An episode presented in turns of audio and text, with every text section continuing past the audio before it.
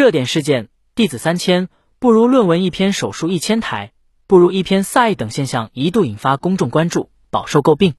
近期，湖南省人社厅发布的通知中，对全省职业技能大赛获奖者给予优先评职称等奖励，为能力不为论文的导向，受到网民热赞。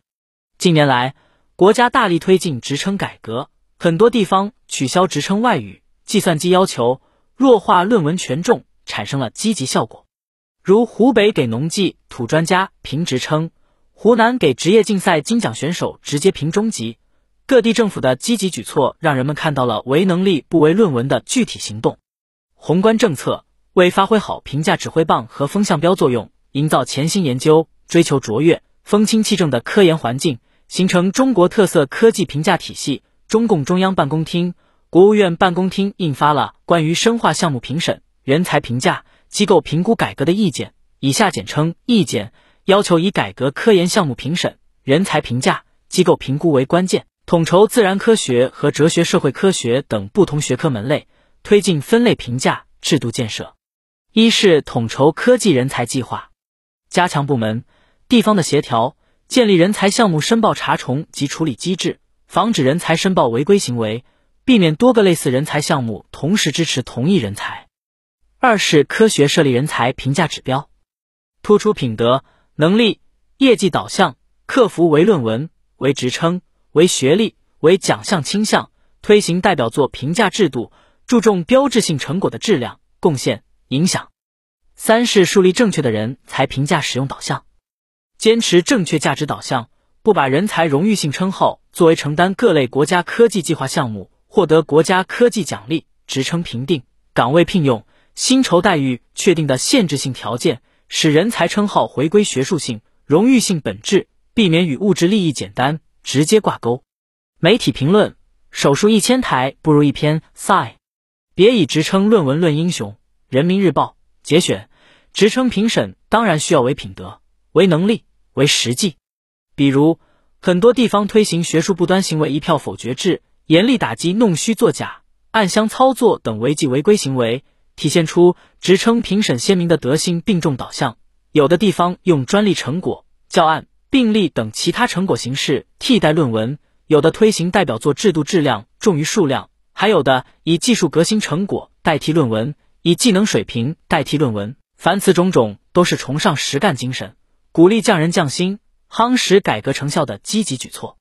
以重点突出、切实可行、简洁明了的评价方法，完善职称评审。才能让专技人才放下包袱，安心干事；才能让板凳要坐十年冷成为更多人的无悔选择。我劝天公重抖擞，不拘一格降人才，彻底告别论文依赖，让教师上讲台，医生到临床，工程师到实验室和厂房工地，农业技术人员到田间地头，才能实现人尽其才，才尽其用。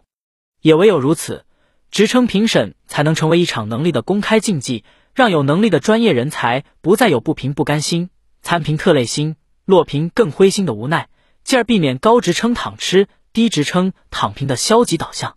粉笔分析，理清脉络，提出对策，意义分析：一、形成正确导向，以工作实际作为评估参考，能够有效为医生、教师等从业人员解绑，使其将更多精力放在做好本职工作、提升工作能力上。杜绝一门心思发论文而荒废本职工作的情况出现，同时也对扎实做好基础性工作的人员形成激励效应，使其工作中取得的成绩得到认可，带动更多人向其看齐，踏实工作。二、阻断利益链条。当前代写、代发论文随着评职称热，已形成成熟的利益链条。不同等级期刊的采编明码标价，想在高等级期刊发表论文，更需重金投石问路。给想要评职称者增加压力。当前各地探索尝试不以论文论英雄，可以在很大程度上减少想要评职称者对发论文的依赖，逐渐降低发论文产业链的热度。三、挖掘优秀人才。湖北给农技土专家评职称，湖南给职业竞赛金奖选手直接评中级等地方政府的探索尝试，逐渐将评级重点聚焦于参评者的能力，可以更多的发现来自基层的业务骨干。和具有各类业务专长的人才，让能者上，庸者下，以实力说话，同时也激励更多基层工作者专注提升自身业务能力。问题分析一，仍存在以论文论英雄。尽管不少地方积极采取措施优化改进评价机制，但当前大部分地区仍以论文发表情况为主要评价指标，或者在同等条件下，有高等级刊物发表论文经历的参评者具有优先评级资格，在一定程度上给更加侧重实操的岗位人员增加了压力。二，缺乏差异化评估机制。不少专业的评价指标中会将是否主持大型项目、学历背景等作为必备项。如果相关指标空白或等级较低，则会缺乏竞争力，无形中将参评范围缩小至高学历的领导圈，将非领导职务的人员或学历为本科及以下的人员拒之门外，进一步加剧评级的不公平性。三、缺乏动态持续性评价。当前的职称评聘只是针对参评者过往取得的成绩进行评估。对于获得职称的人员后续工作情况及状态缺少持续跟进，更不会对已获得称职的人员取消评定的等级，导致不少人员在获得评级后逐渐放松对自己的要求，业务能力反而走下坡路。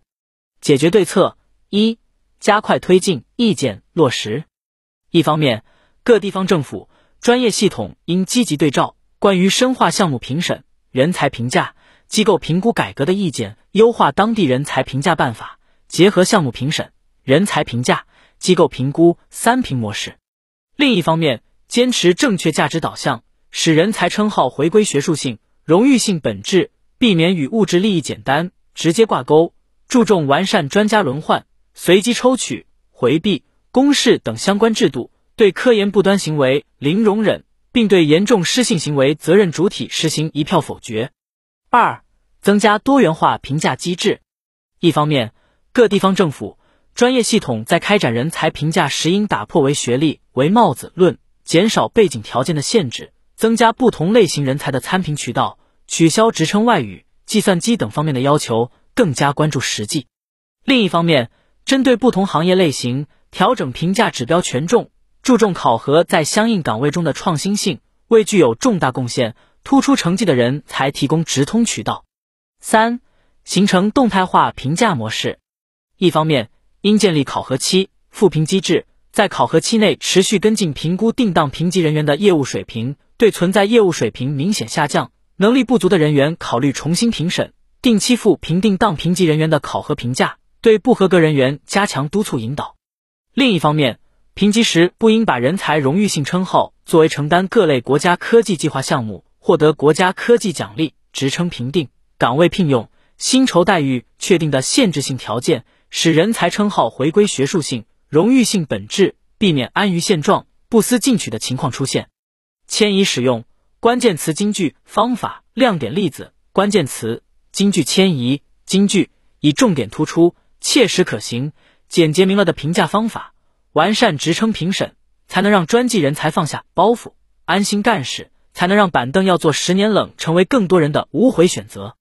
可以作为过渡句使用，以重点突出。切实可行、简洁明了的程程，完善程程，才能让专技人才放下包袱；程程，才能让板凳要坐十年冷成为更多人的无悔选择。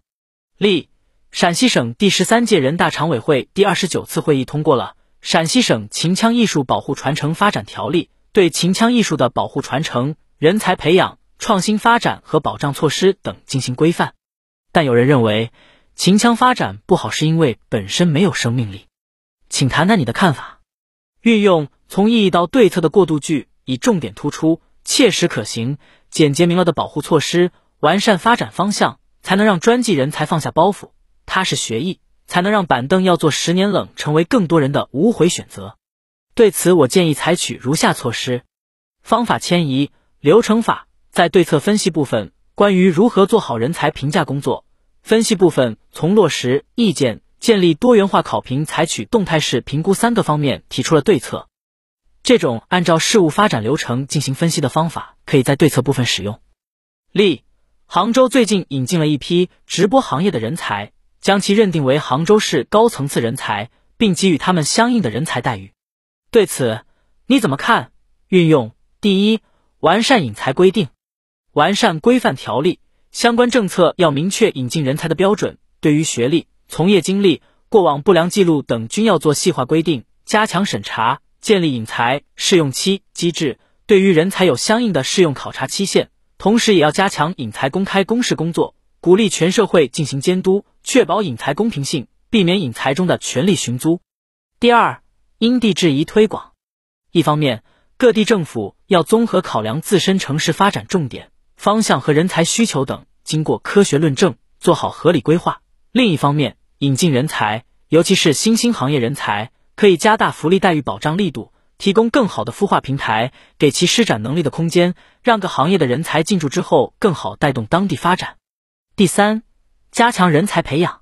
引进人才不是长久之计，重要的是要培养直播行业人才，可以与大中专。高校合作开设专门电商直播专业，邀请专业主播授课，科学设计课程，也可以对现有的主播进行定期培训，着重培训直播技巧、商品介绍的方法、观众的需求点、选品、严格把关等方面的内容，全面培养更多的直播人才。